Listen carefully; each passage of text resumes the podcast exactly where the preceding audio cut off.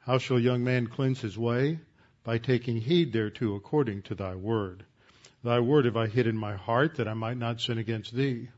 Thy word is a lamp unto my feet, and a light unto my path. Jesus prayed to the Father, sanctify them in truth.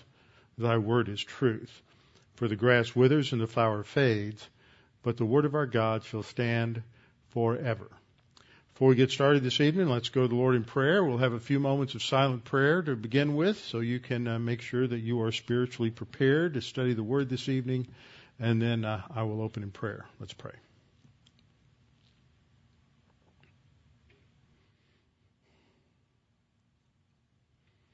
Father, we're thankful for your grace and your goodness to us, for all that you've provided for us, and for the fact that you have given us such tremendous blessings in this church age, and that you have given us so many different assets that relate to our spiritual life and our spiritual growth, above all the indwelling and the filling of the Holy Spirit, who strengthens us and enables us to live out the Christian life that you have laid out in your word. Father, as we study your word, we're mindful of the fact that this is our only source of wisdom, our only source of knowledge, and it's within the light of your light that we understand truth. And so, Father, as we study your word this evening, we pray that you would help us to understand these things, that you would enlighten the eyes of our soul, that we may have a clear understanding of the truth of your word. We pray this in Christ's name. Amen. Well, I always appreciate it when I get emails from people, and I've gotten a number of emails from different folks over the last week or two related to the topic on Tuesday night, which is economics. And was about 3 or 4 lessons ago, we started in looking at what the scriptures teach in giving us a foundation and a framework for economics. And I also put forth some definitions of communism, socialism, and capitalism. And somebody emailed me this last week. I've got 2 or 3 different emails with different definitions, and I sort of put them together. And so this always helps you to get a little better grasp. It's a little more down to earth, a little more practical, helps us understand some of these distinct terms. Okay, capitalism is when you own 2 cows and you sell one and you buy a bull, and together they enable you to build a herd of cows, and you sell some for a profit and use that profit to buy whatever it is you want to buy. That is capitalism. Pure democracy, though, is when you have 2 cows and your neighbor decides who gets the milk. A representative democracy, you have 2 cows and your neighbors pick someone to decide who gets the milk. In American democracy, the government promises to give you 2 cows if you vote for it. After the election, the president is impeached for speculating in cow futures. The press dubs the affair Cowgate. Now, we all know we have a problem with bureaucracy. Bureaucracy is when you have 2 cows and the state takes both of them, accidentally kills one, and spills the milk in the sewer. In a military dictatorship, you have 2 cows, the state takes both of them and shoots you. In fascism, you have 2 cows, the state takes both of them and sells you the milk. And it is poor quality and spoils rapidly. In socialism, you have 2 cows, the state takes one and gives it to someone else. In communism, you have 2 cows. The state takes both of them and gives you the milk. It is also quickly spoiled and tastes bad. And in anarchy, you have 2 cows. Either you sell the milk at a fair price as determined by your neighbors, or your neighbors will kill you and take the cows for themselves. That's sort of like what's going on with the Occupy Wall Street movement. It's interesting, today I was watching on the news that in various cities they're trying to move them out of the parks. And they use this First Amendment right, and I'm not sure how free speech gives them the right to destroy public property or other people's property. And it's really interesting to compare the behavior of the Tea Party groups and their, whenever they would have rallies, and these Occupy Wall Street individuals. There was never any arrest made with any of the Tea Party crowds. There's never been any destruction of private property. They've always picked up after themselves, so they've always cleaned up their litter, cleaned up their trash, and that's not what's happening with the Tea Party crowd. Well, as we continue with our understanding of economics according to the ownership of two cows, we can understand the difference between our two political parties and how they treat the two cows. According to the Democrats, you have two cows. Your neighbor has none. You feel guilty, or you are actually made to feel guilty for being successful and having two cows. You push for higher taxes so the government can provide cows for everyone and will take one of yours to help your neighbor. The Republicans' view is you have two cows, your neighbor has none, so...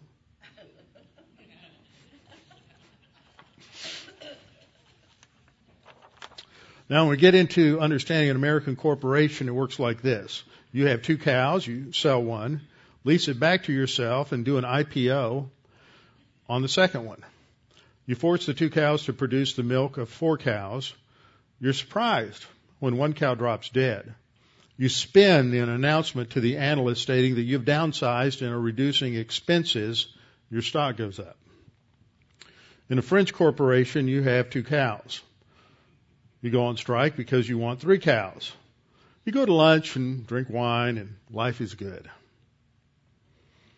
In a Japanese corporation, you have two cows. You redesign them so they are 1/10 the size of an ordinary cow and produce 20 times the milk. They learn to travel on unbelievably crowded trains, and most are at the top of their class at cow school. In a German corporation, you have two cows. You engineer them so they are all blonde, drink lots of beer, give excellent quality milk, and run 100 miles an hour. Unfortunately, they also demand 13 weeks of vacation every year. In an Italian corporation, you have two cows, but you don't know where they are. You break for lunch. Like the French, you drink some wine. Life is good. In a Russian corporation, you have two cows. You drink some vodka. You count them and learn you have five cows. You drink some more vodka. This is very true. You count them again and learn you have 42 cows. You drink some more vodka. The mafia shows up and takes over however many cows you really have.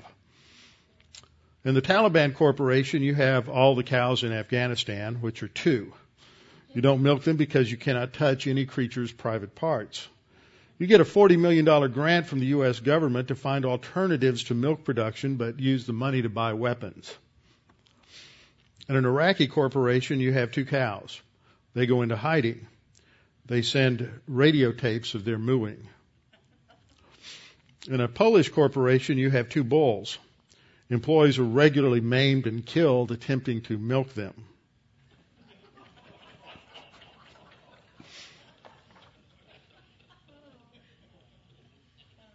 In a Belgian corporation, you have one cow. The cow has a split personality. Sometimes the cow thinks she's French. Other times she's Flemish. The Flemish cow won't share with the French cow. The French cow wants control of the Flemish cow's milk. The cow asks permission to be cut in half. The cow dies happy. Last one, Florida corporation. You have a black cow and a brown cow. Everyone votes for the best-looking cow. Some of the people who actually like the brown cow accidentally vote for the black one. Some people vote for both. Some people vote for neither. Some people can't figure out how to vote at all. Finally, a bunch of guys from out of state tell you which one you think is the best-looking cow. And so goes our understanding of economics and politics according to the ownership of cows. Now, one other thing that came in this week, which I thought was really illuminating, and that is that we all have trouble when we get up into large numbers.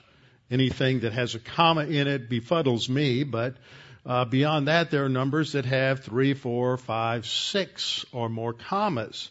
And when they get large like that, we tend to think it's just funny money, or at least people we elect and send to Washington seem to think it's funny money and it has no real value. And people who don't pay a lot of attention to economics or to budgetary items or what goes on in Washington, D.C., they just, when it gets into talking about trillion this and trillion that, just what's another trillion, and I got to pick up 3 different kids at school and get them to soccer practice and to piano lessons and to theater classes all at the same time, and I only have 1 car and it's out of gas. So that's what they're concerned about. But this will make things a little simpler. The United States tax revenue is, what is that, $2,170 billion. Federal budget is $3,820 billion. The new debt is what is that? $1,650 billion. National debt is $14,271 billion, and recent budget cut is $38,500 million. Now, if we just take out the zeros, it makes a lot of sense. Think of a household budget. The annual family income is $21,700. The money the family spent this last year is $38,200. Somebody's in trouble. The new debt on the credit card is $16,500.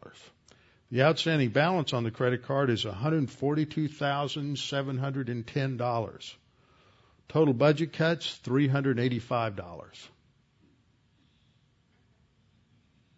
Now that really brings it into perspective. That's the people we elect. They think that they can solve that $142,710 debt by just cutting $385. But they're not, they can't even agree on that. So they make this stupid decision to get 6 people, is it 6 or 12? 6 people from each party that can never agree with each other because foundationally they have different ways of looking at how to use money. And so it's impossible. There's 1 or 2 that may compromise, but it's impossible. So they put them in a room. They say, if you don't come out of that room in agreement in 3 months or 4 months, we're going to radically slash everybody's budget. Stupid decision.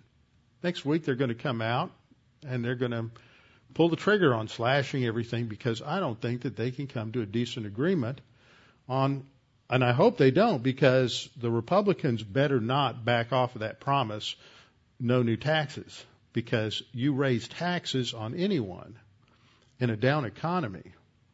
It's going to destroy the economy. We're going to watch the stock market tank and people's confidence, which is already at an extremely low level, tank. And it's all because philosophically, when it comes to looking at money and value, we shifted in the 19th century. With once you remove God and absolutes from the picture, no matter whether you're talking about the origin of life, in terms of creation or evolution, or whether you're talking about the nature of man, or whether you're talking about law, if the ultimate reference point is inside of creation, it's a moving target, and people can move it wherever they want to.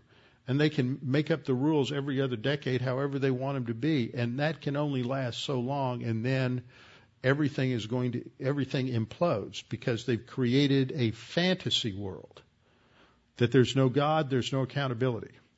And what we saw in our previous lesson, especially last time, is that if we're going to try to build or develop an understanding of an economic theory that is based on Scripture, there's 2 elements here. One is we have to define specific biblical absolutes that are revealed, and then within the borders that are established by understanding those biblical absolutes, you can develop maybe different ways of, or different views of economics that are consistent with those absolutes.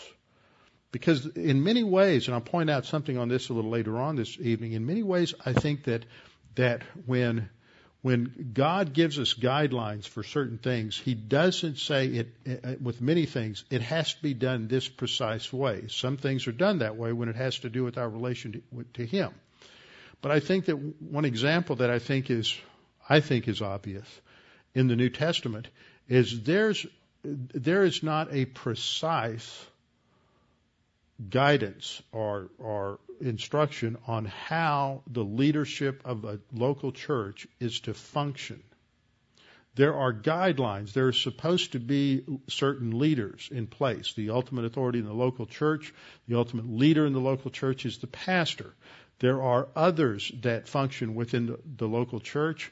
There may be multiple pastors. There may be there are deacons, there are different gifted people within a congregation, but God sets out certain absolutes, and within that there's flexibility, because if you're dealing with one people group coming out of a certain culture, an Asian culture or Russian culture, how they view leadership and authority is very, very different from how someone in Africa is going to view leadership and authority, and that's going to be different from how an American views leadership and authority. And so within each culture, there's ways in which you can take those absolutes and stay within those borders, and there's enough flexibility there to apply within each culture in different circumstances and situations, so that you can't take certain things that work precisely one way in one culture and just pick it up and transfer it over and plant it into another culture. And the same thing works in other areas of life and other areas of application of the Scripture.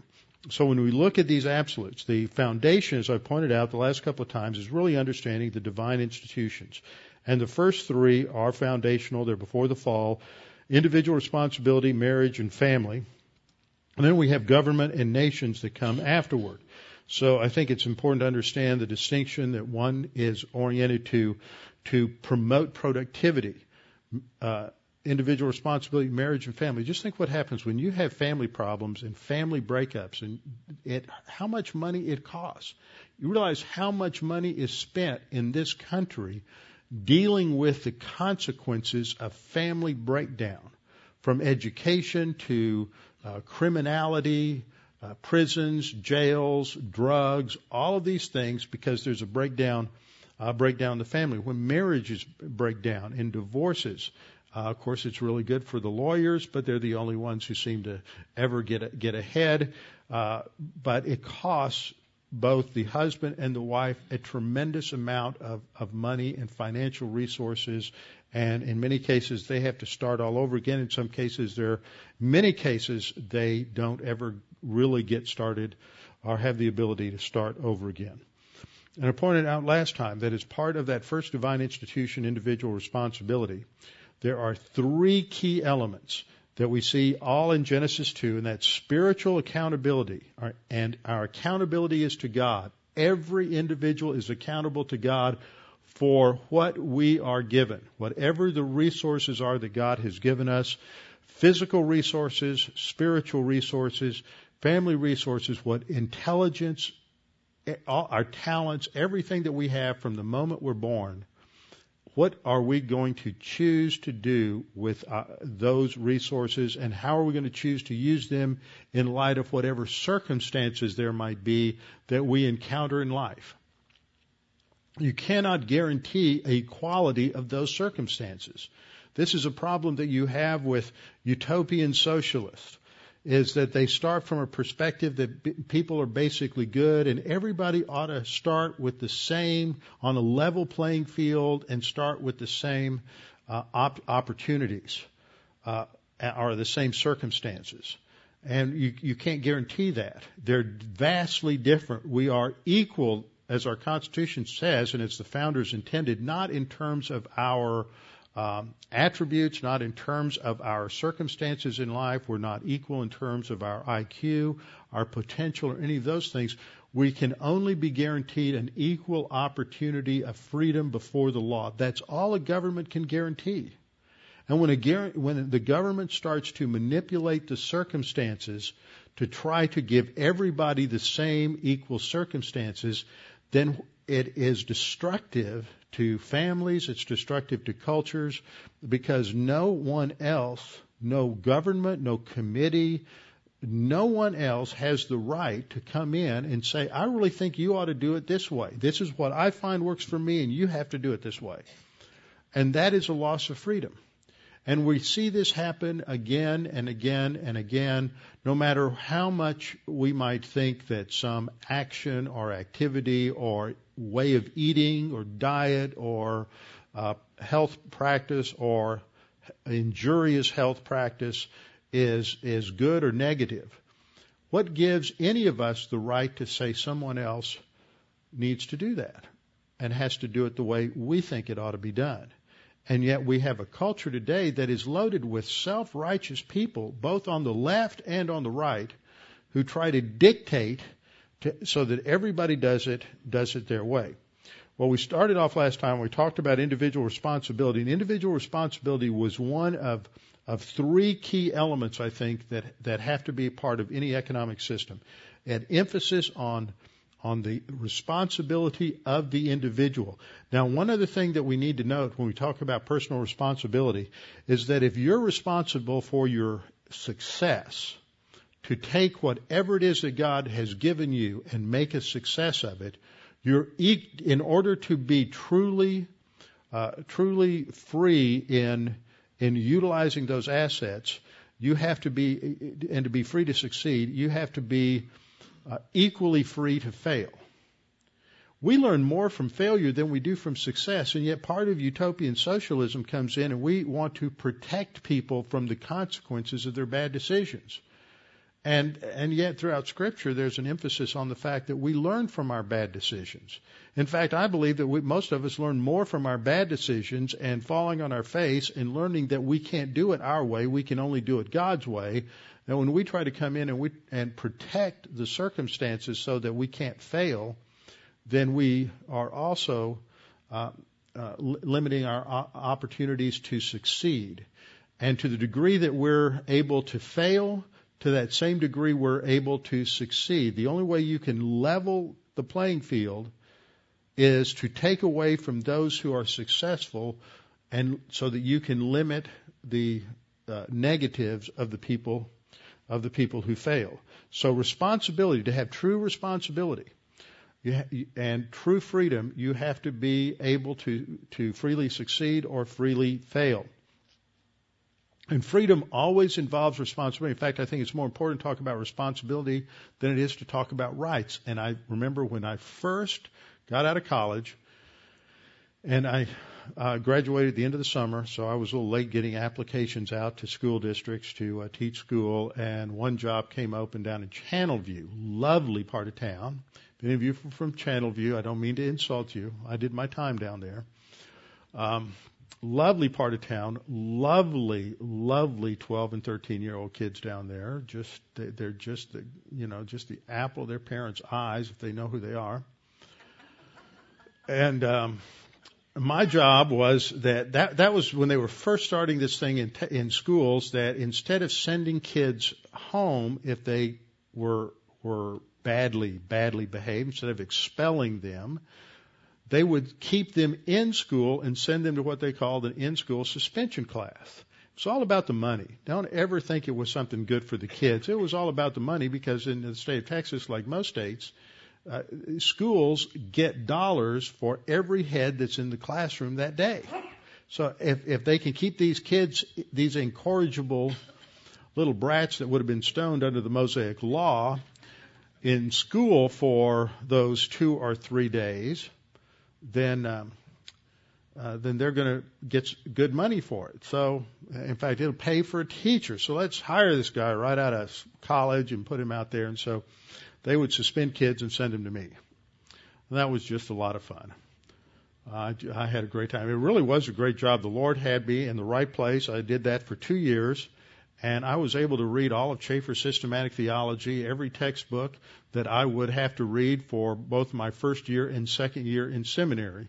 while I was there. Most of the time I just had 3 or 4 kids, but there was probably half the time I had more than that. And sometimes I would, when they would, inconsistently enforce a zero tolerance policy, I would get 18 or 20 kids, and that was always a lot of fun. But there were always 3 or 4 that just couldn't figure out how to do anything, anything right. And these little 12 or 13-year-old juvenile delinquents would come in there, and I would tell them to sit down and do their work. You can't make me. I have my rights. I mean, every time they came in, that was the first thing you'd hear. I have my rights. You can't make me do that. You can't make me do that. Back then kids could. It wasn't a federal crime or state crime if they smoked on school property, so they always tried to sneak a cigarette. And I never could figure this out because I was way out in the metal building in the back, in the shop. And so I'd take them out of the classroom, and there were 2 restrooms right there, the boys and the girls, and I would line them up right outside of the room, and I'd let them go in one at a time. It was just a one-holer, and so they went in, and then they would come out. And if they smoked a cigarette out there and then opened the door when they came out, billows of smoke would come out, and they would think, how'd you know I was smoking? I wasn't smoking in there. I didn't have a cigarette. That was somebody else. I have my rights. You can't make me do that. So Scripture doesn't emphasize our rights. It emphasizes our responsibilities. That if we have freedom, we have responsibilities, and we're responsible to someone. We're accountable to God. And over again, there's this emphasis on accountability. And it comes across, as I pointed out the last couple of times, in Genesis 1:27, 28, and 2:15, these positive mandates that God gave to Adam in the garden. And I also pointed out that this involves work, service to God. I pointed out that that in the Trinity you have both social and economic relationships, and the social has to do with the love that God the Father has for the Son and the Spirit, and each person of the Trinity has for each other, and the economic relationship has to do with the fact that there's authority within the structure of the Godhead, and yet there is individual labor responsibilities for each one. So that lays the groundwork. Now, at the beginning, we saw that God established responsibility for man. He was to work, but it wasn't toilsome. It wasn't burdensome. It didn't give him despair. It was joy because this was serving God.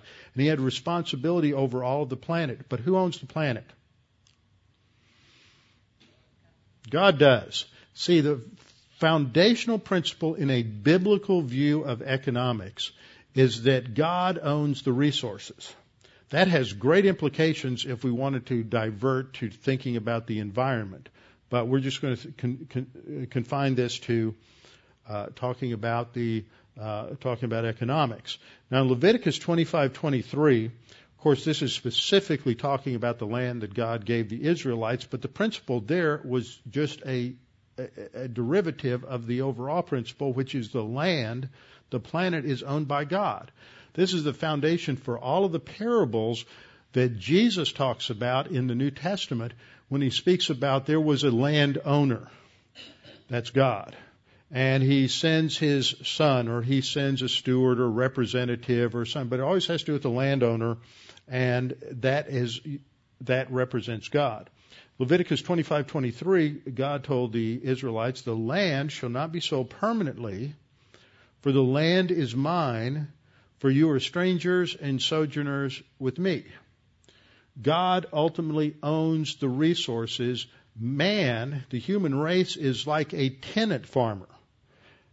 So we can buy and sell, but when we think we're the ultimate owner of all of our resources, that's when we get in trouble.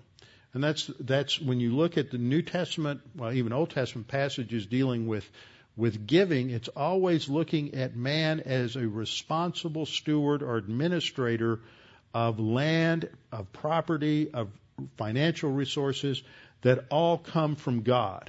And this to me is what truly separates a biblical view of economics from any of the secular systems that are out there, no matter how accurate they may be in places. there are elements within a biblical worldview that make it very different, and this is one of them. That the land, the property, the business, the financial resources, whatever it is we own, it's simply on loan from God. God is the one who is the ultimate owner of all the resources, and He tells us how they are to be used and how we are to think about the things that we own. Okay, before I get out of Genesis, I want to review the first key for economic policy was personal responsibility. Second key is property. And we'll talk more about property in Exodus in a minute. And then the third was what I ended with last time, talking about the value. What is value? Is value something that is intrinsic, or is value something that is extrinsic, that is imputed to something? And the conclusion was that value is imputed by God to things, and that value, though, it may be intrinsic. And I pointed out last time, as I was talking about value and what makes something valuable, and how gold may be valued in one culture in one way, and in another culture another way. That water in the Sahara Desert is going to be valued one way, but water in Minnesota is going to be valued another way. So that value changes according to certain circumstances, and we impute that to the culture, and that helps us understand a lot of things that go on at the cross and the whole doctrine of imputation. So in terms of the imputation, in terms of understanding value, it is imputed by God. Now, I said last time that I gave an example. I said if you take the Bible as literature and you take pornography, in a decadent or pagan society, what's going to be valued more, the Bible or pornography? Well, pornography is going to be valued more. We have great Bible study tools. Those of you who know anything about Logos or Accordance or some of those programs, it is amazing the things that we have. We have live streaming video. That is just amazing what we do with live streaming video, but all of that technology is driven by pornography demands back in the 90s because the perverted elements of our culture who wanted to sell pornography saw the money there. They were pushing for more and more technological capability to upgrade the quality of the filth that they wanted to put out across the internet. Well, as they developed those things like live streaming and other things like that, well, everybody else benefits from that, but that's where a lot of that came from. It doesn't come from the Scripture. The Scripture teaches that so that shows a relative value. But the Bible also says, for example, in Psalm 19, that the Bible is to be valued more than gold. So there is an intrinsic value to the Bible. And I thought about this some more since last week. And the reason the Bible has that intrinsic value is what? It's because it's the Word of God. God has intrinsic value. Jesus Christ has intrinsic value. There's not imputed value to either the Scripture or to Jesus Christ, but everything within creation has an imputed value. But that which is related to God has unchangeable, eternal, intrinsic value. So I just want to make that one observation. Now, when we look at, before we get out of Genesis 3. In Genesis 3:17, as God is outlining the consequences of sin to the serpent and then to Eve and then to Adam, in verse 17 he said, "Then to Adam he said, because you've listened to the voice of your wife and have eaten from the tree of which I commanded you, saying you shall not eat of it, cursed is the ground for your sake." So the ground is judged. Now before, the ground was not judged. The ground was unhindered. It was ready to just produce bountifully. And we can't even imagine what that must have been like, to the production in a perfect environment where there was nothing within the soil that would be detrimental to the growth of any plant. But now the ground is going to be judged. The environment is going to fight the farmer. That's why work, serving God, becomes laborious, dreary, toilsome, negative at this point, because now there's resistance from creation because it's under a curse. The verse goes on to say, in toil you shall eat of it. And the word that is translated toil here is a word that brings in the physical difficulty as well as the emotional difficulty of work. And I think everybody here knows something about that, what it's like when that alarm goes off at 5:30 in the morning and you have to get up, you're facing a 12-hour day and you're not feeling very well, or even if you are feeling very well, you just have to go off and do your job, and you just have to discipline yourself to go do it. And that's what that toil means. That was not that way before the fall. So it says, you shall eat of it all the days of your life, both thorns and thistles it shall bring forth for you. So now that not only is the soil cursed, but it's going to produce things that also make it more difficult to be involved in positive production and utilizing the resources that God has given us. And verse 19 says, in the sweat of your face you shall eat bread until you return to the ground. So we get a new concept of labor. Labor is no longer the unhindered work, service of God that brings us pure joy in serving Him and utilizing and developing the creation. It now becomes burdensome. Okay, let's turn to Exodus chapter 20. Exodus chapter 20. This is when we get into the Mosaic Law. Now, to understand the Mosaic Law, we have to understand a little bit about the structure of the Mosaic Law. There are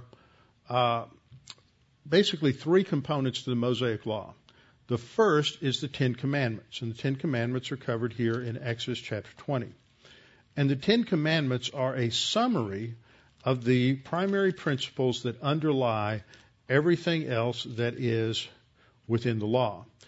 It is the approach to law that we find in the Mosaic Law is called case law, where God doesn't say everything there is to say about every kind of situation, but He gives parameters. He gives the principle. For example, we'll look at thou shalt not steal. And then He will go into specifics on what happens when there is theft and what the principles are and the different types of theft. But He doesn't cover everything. But God gives enough specifics there to where something that comes up that doesn't fit that scenario can be thought through by man. That's what I'm saying. You have certain pegs, as we'll see when we get into Exodus 22, talks about various aspects of theft and the penalty for theft. But what happens if you have a scenario that doesn't fit that? Well, then God's already set down, as it were, the fence posts around the territory of dealing with a theft issue. And so then man, as an image bearer of God, establishes and man works out the details and applies the principles. Now, when we look at the Ten Commandments, there are 10 commandments, and 3 of them have to do specifically with property.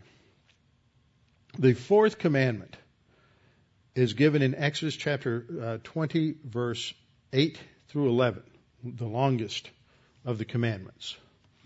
It has to do with creation. Remember the Shabbat. Remember the Sabbath day to keep it holy.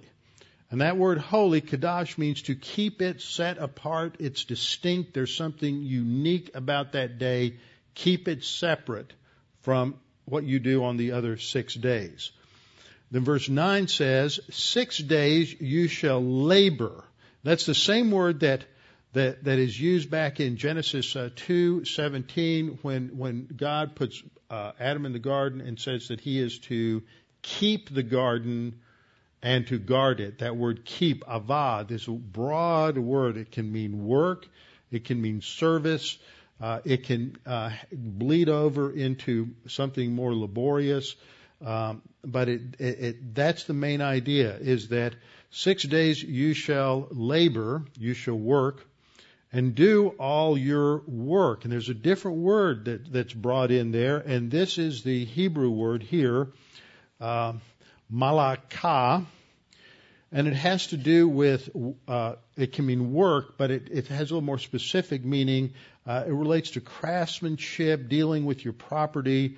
It can refer to either the activity of working itself or the skills related to work, or to the results that the work produces. In contrast to other terms like amal and yagah, which emphasize the toilsome, laborious side of work, this term emphasized work as involving skills and benefits. I wanted to emphasize that. This is a positive word that emphasizes the skill of production and the benefits that one has from working well. And so the pattern, even that word takes us back to the pattern of God's creation, where he works for 6 days, and then he looks at his creation, he's satisfied that everything is according to plan, and God rested. That doesn't mean he was tired, it means he ceased from his labor, from his creative work on the seventh day. That sets the pattern. This is one of the passages that is important for understanding a literal 24-hour day in Genesis, because we're all workaholics, but Jewish people have a reputation for being workaholics. I tried this out on one of my Jewish friends. We got off talking about creation one day, and afterward I emailed him on this. I haven't got an answer back. He was saying he just was saying, I don't know how those days could be 24-hour days. I said, well, if they're not 24-hour days, and you can look at the fourth commandment here and say, well, 6 million years you shall labor and do all your work and rest on the 7th million year. You don't ever have to take off for the 6th day anymore, because they're not 24-hour days.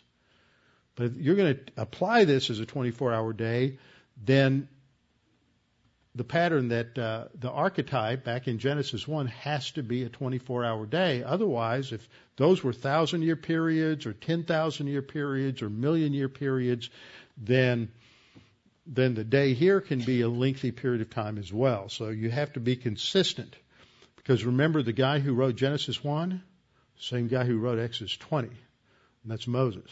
So the problem that moderns have, and modern is a technical term for people who live since the 16th century with modernism, have this incredible arrogance towards ancients that we think they were just dumber than dirt.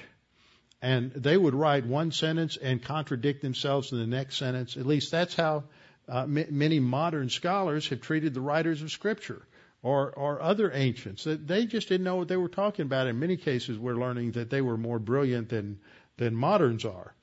So if Moses, who wrote Genesis 1 and 2, writes Exodus 28 through 11, unless Moses is just dumber than dirt, he must mean the same thing in both passages. He's not going to contradict himself.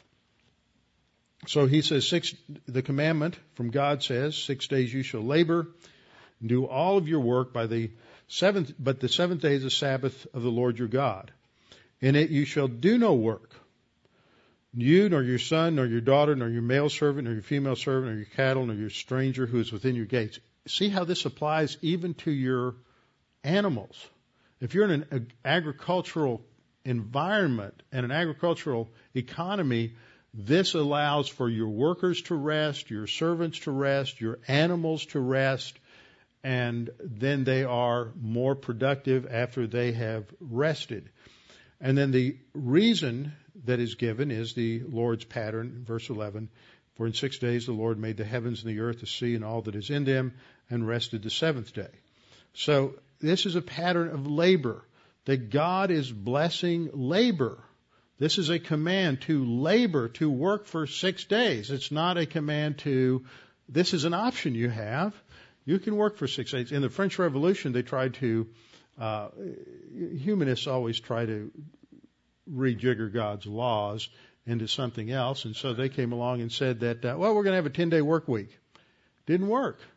There's just something that God has built into the structure of reality that is a 7-day week, and you can't, it can't be changed, and you can't experiment with it and come to any success. So the fourth commandment emphasizes labor and enjoying the results of your own productivity.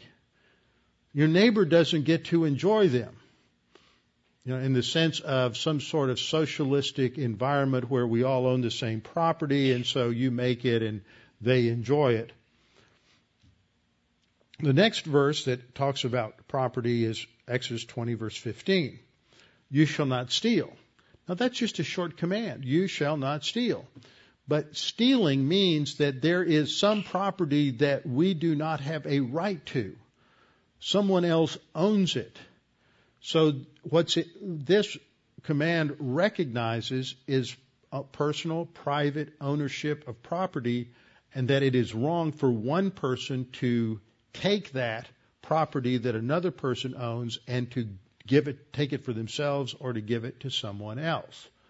So there's a principle there that private property must be respected. And I remember the first time I had an incident in my life to understand the lesson of private property. And I don't know that parents today, some of you probably do, but I know there are many parents today that do not teach respect for private property to their kids because they have no respect for private property. But I remember when I was in kindergarten, I was just a real troublemaker. And my dad had been put on loan to TransCanada Pipeline. He was an engineer for Tennessee Gas Pipeline here, and they put him on loan for 2 years, and we moved up to Toronto. And so I started kindergarten in Toronto, singing God Save the Queen and all those other things that the Brits do. And it snows up there, which, for those of you who don't know, that's the white flaky stuff that you see in the film White Christmas towards the end. So it snowed, and I was out with some other troublemakers, and we started making snowballs and throwing them at the brick wall of the school. Just a flat brick wall, no windows, it's just the side wall of the school. Well, that was viewed as being disrespectful to the school property. Think that would work today? And so we were hauled before the principal. And the principal gave us a talk about respect for private property and other people's possessions and other people's property. And I stood there and I looked at him, looked him in the eye, and listened to every word he said. And the other two boys apparently shuffled their feet and hung their head down and or smirked at each other. They got sent home. I didn't. And when I was 5 years old. And when my parents came up, and because they had to talk to the principal said, well, I'm not going to send him home because he showed proper respect and he listened when I was talking to them. The other two boys didn't.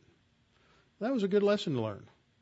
But kids today, adults today, don't have respect for private property. You get out of the car at a parking lot and bang your door against the car next to you. That's taking away value of somebody else's property.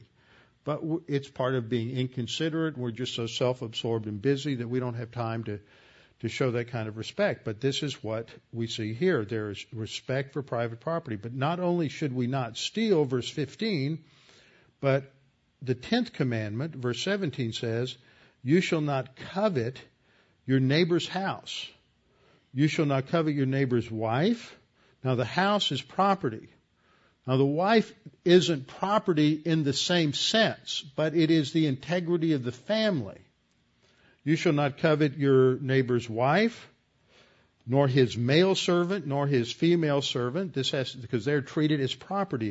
If we look at chapter 21, there are various laws concerning servants and slaves, and they're viewed as property. They're not the same kind of slaves that we had in the American South. We would probably understand this to be more like indentured servitude. And at the end of 7 years, they're free, unless they decide to voluntarily remain in the status of being a slave. So it's really they're in this position as a slave because of their own decision or their own irresponsibility, their own indebtedness, or their own volition. Nor his male servant, nor his female servant, nor his ox, nor his donkey, nor anything That is your neighbor's. That covers everything else. So your neighbor has something and you would like it. Great, go buy it, but don't desire his to make his yours. Now, this is exactly what's happening in all of these Occupy Wall Street movements that are going on around the country, is they want what somebody else has earned and purchased or labored for, whether they labored physically or they labored mentally. We have this crazy division. First time I ever heard this was it was in the military. You refer to a sergeant as sir, and the comeback is, you don't call me sir, I'm a sergeant, I work for a living. I thought, well, that's odd. I thought those officers worked for a living too. They just use their brains. So I never quite understand that. I think that comes out of a completely false view of labor that was developed in this country as a result of labor unions, but that takes us down a different road. So we're not to covet. Now, let's see how Jesus handles this. I want you to turn to the New Testament to Luke chapter 12. Luke chapter 12. Now, a lot of these passages I'm going to in the New Testament, I'm not looking at them in terms of their overt lesson. This one I am more than others. Some of these are the various parables that we'll look at in the next couple of weeks. We're looking at the fact that for the parable to work, it has to assume the legitimacy of certain business practices. If those aren't legitimate, then the parable wouldn't work, and Jesus would be using something illegitimate to try to teach truth, which is irrational.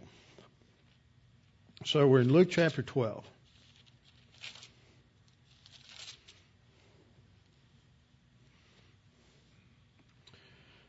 And so Jesus has a large multitude of people who've gathered together to listen to him teach, and they're about to trample one another, so they're an unruly crowd. That doesn't mean they can't be Christians. I heard that 2 weeks ago there was a night to honor Israel in Lubbock, Texas.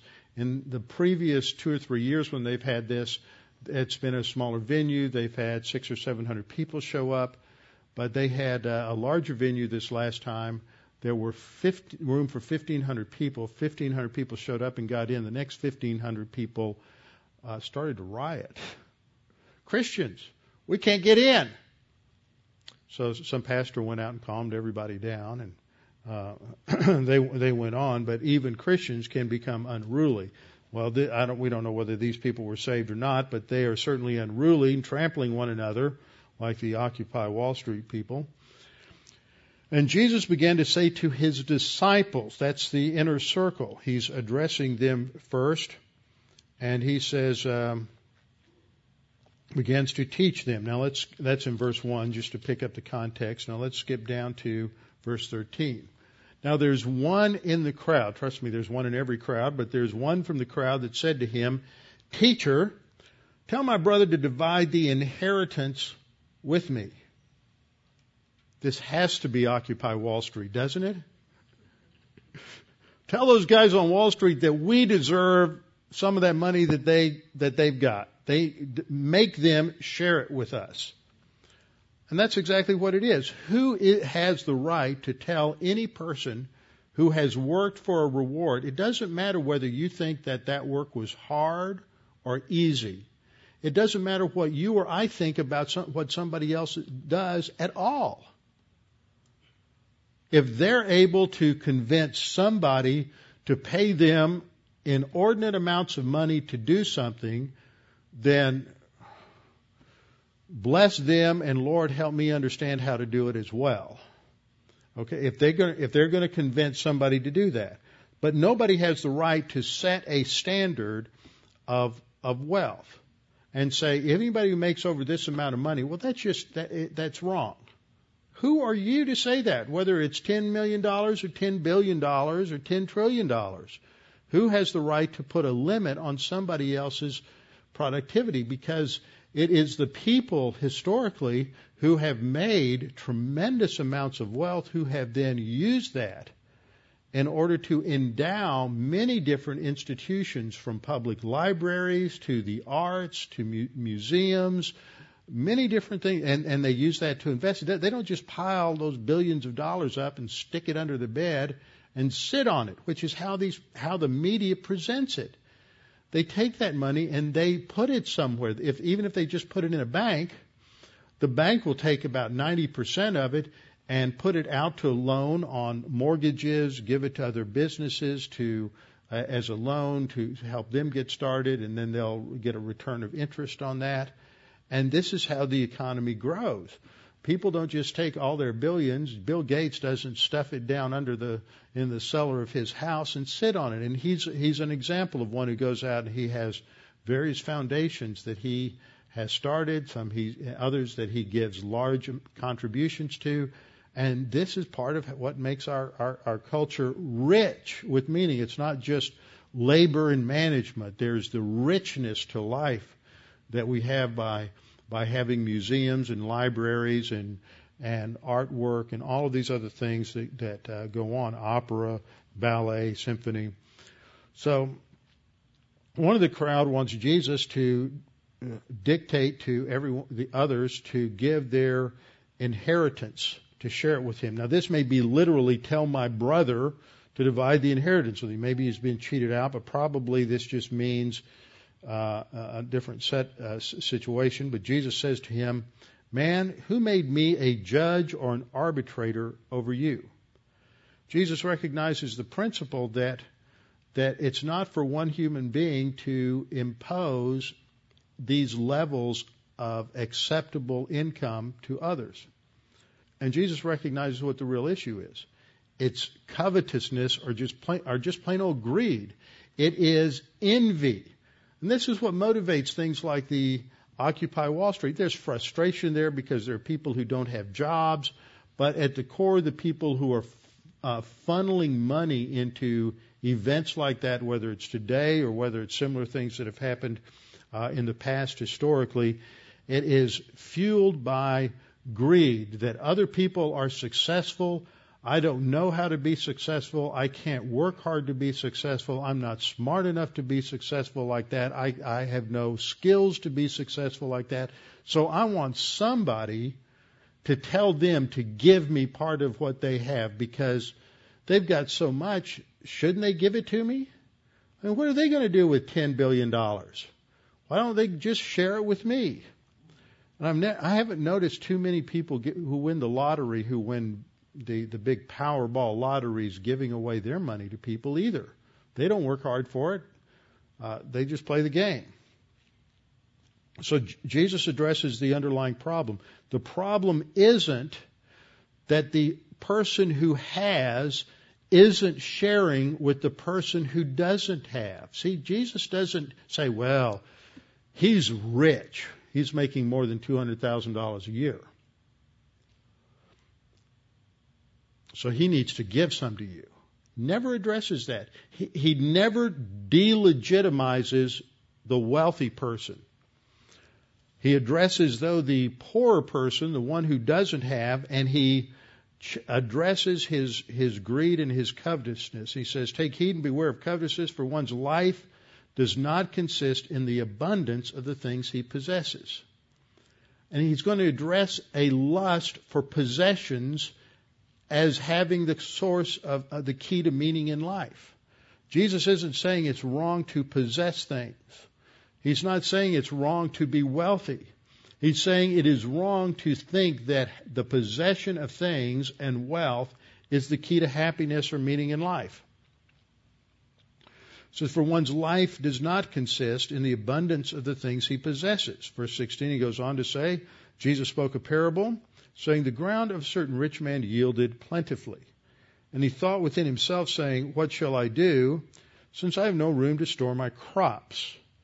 So he said," that is, the wealthy landowner said, "I'll do this. I'll pull down my barns and build larger barns, and there I will store all my crops and my goods. And I will say to my soul, soul, you have many goods laid up for many years." This was the original Scrooge. "You have many goods laid up for many years. Take your ease, eat, drink, and be merry." But God said to him, "Fool, the government is going to come in and be the great equalizer here, and level things out and take half of what you have and spread it around to everybody else? Is that what it said? No. God said, fool, this night your soul will be required of you. Then whose will those things be which you've provided? The recognition is that whatever it is that we have is temporary. God's the ultimate owner of everything, and whatever we earn in life, no matter how much effort we put into it, I know a lot of people who work extremely hard and do not have a lot of physical material gain from it. I know other people who, because of circumstances, haven't had to work that hard, whether they inherited it or whatever it is, and they have a lot. That's just the nature of life. Life is not guaranteed to have any kind of equality in terms of our circumstances. How dull would that be? And God says, don't put your hope in the things that you have. That's not what gives you meaning in life, because that is temporary. But never once in this entire parable is there any indication that it's wrong to have wealth. It's wrong to have wealth and use it wrongly. It's wrong to have wealth and use it as if it is the means of life and to hoard it. Because God gives it to us as a test to see how we are going to utilize that for others. And we'll talk about that later on. But it's an individual decision. It is not a decision that anyone else has the right to make for someone, even a government. A government, nowhere in Scripture, we'll come back to the Mosaic Law next time, but nowhere in the Mosaic Law, even when it talks about tithing and it talks about taking care of the poor, is it done through a government mechanism. It's an individual responsibility. So Jesus says in verse 21, in conclusion, so is he who lays up treasure for himself and is not rich toward God.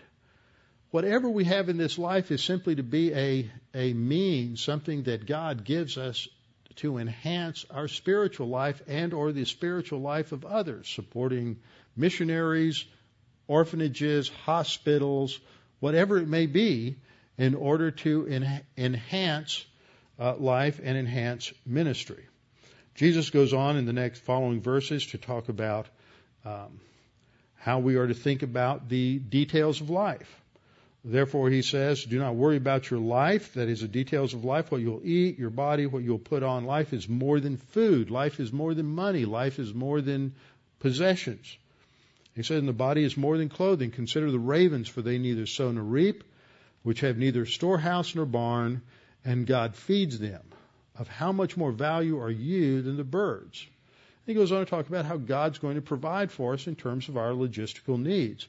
So ultimately, you can't disconnect what he says in verses 13 to 21 with what he says from verses 22 down to 34.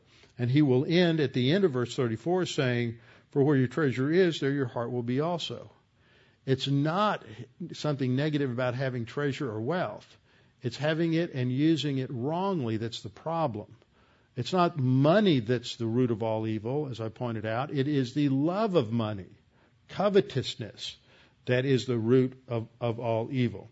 So what we see here is that in the foundation of the Ten Commandments, we have a recognition of property rights to the degree that we should not even want what somebody else has, in the sense that taking what they have away from them so that it becomes ours. Now, you may look at somebody's new BMW and say, well, I want that, and you go down and buy one. That's fine.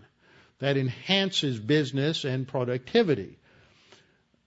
That's not covetousness. Covetousness is when you look at your neighbor's BMW, and when the lights are out at night, you go over there and get it and park it in your garage. That's covetousness.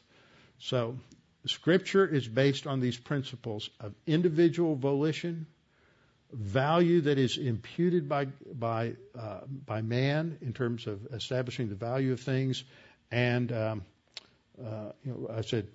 volition, value, and property rights. So we'll come back next time and look at some other aspects of property rights in the Old Testament, in the law, and then we'll get into the tithing and tax thing and look at a couple things in the New Testament before we move on with our heads bowed and our eyes closed. Father, thank you for this opportunity to Think through these things to realize that your word doesn't just address issues related to salvation, but that salvation itself is couched in terms of economics, the economics that you've established, the economics of expiation and redemption, the economics of payment of a price for sin, so that by trusting in Christ we have salvation because he paid the price. Scripture is not about an equal playing field or equal results. It's about utilizing whatever you've given us in a way that is responsible to you in light of your revelation. Father, we pray that you'll help us understand the things that we've been studying. In Christ's name, amen.